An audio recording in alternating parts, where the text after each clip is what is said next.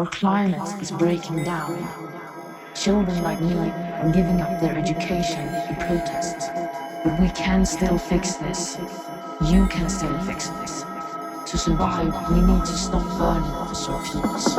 But this alone will not be enough. Lots of solutions are talked about. But what about the solution that is right in front of us? I'll let my friend George explain. There is a magic machine that sucks carbon out of the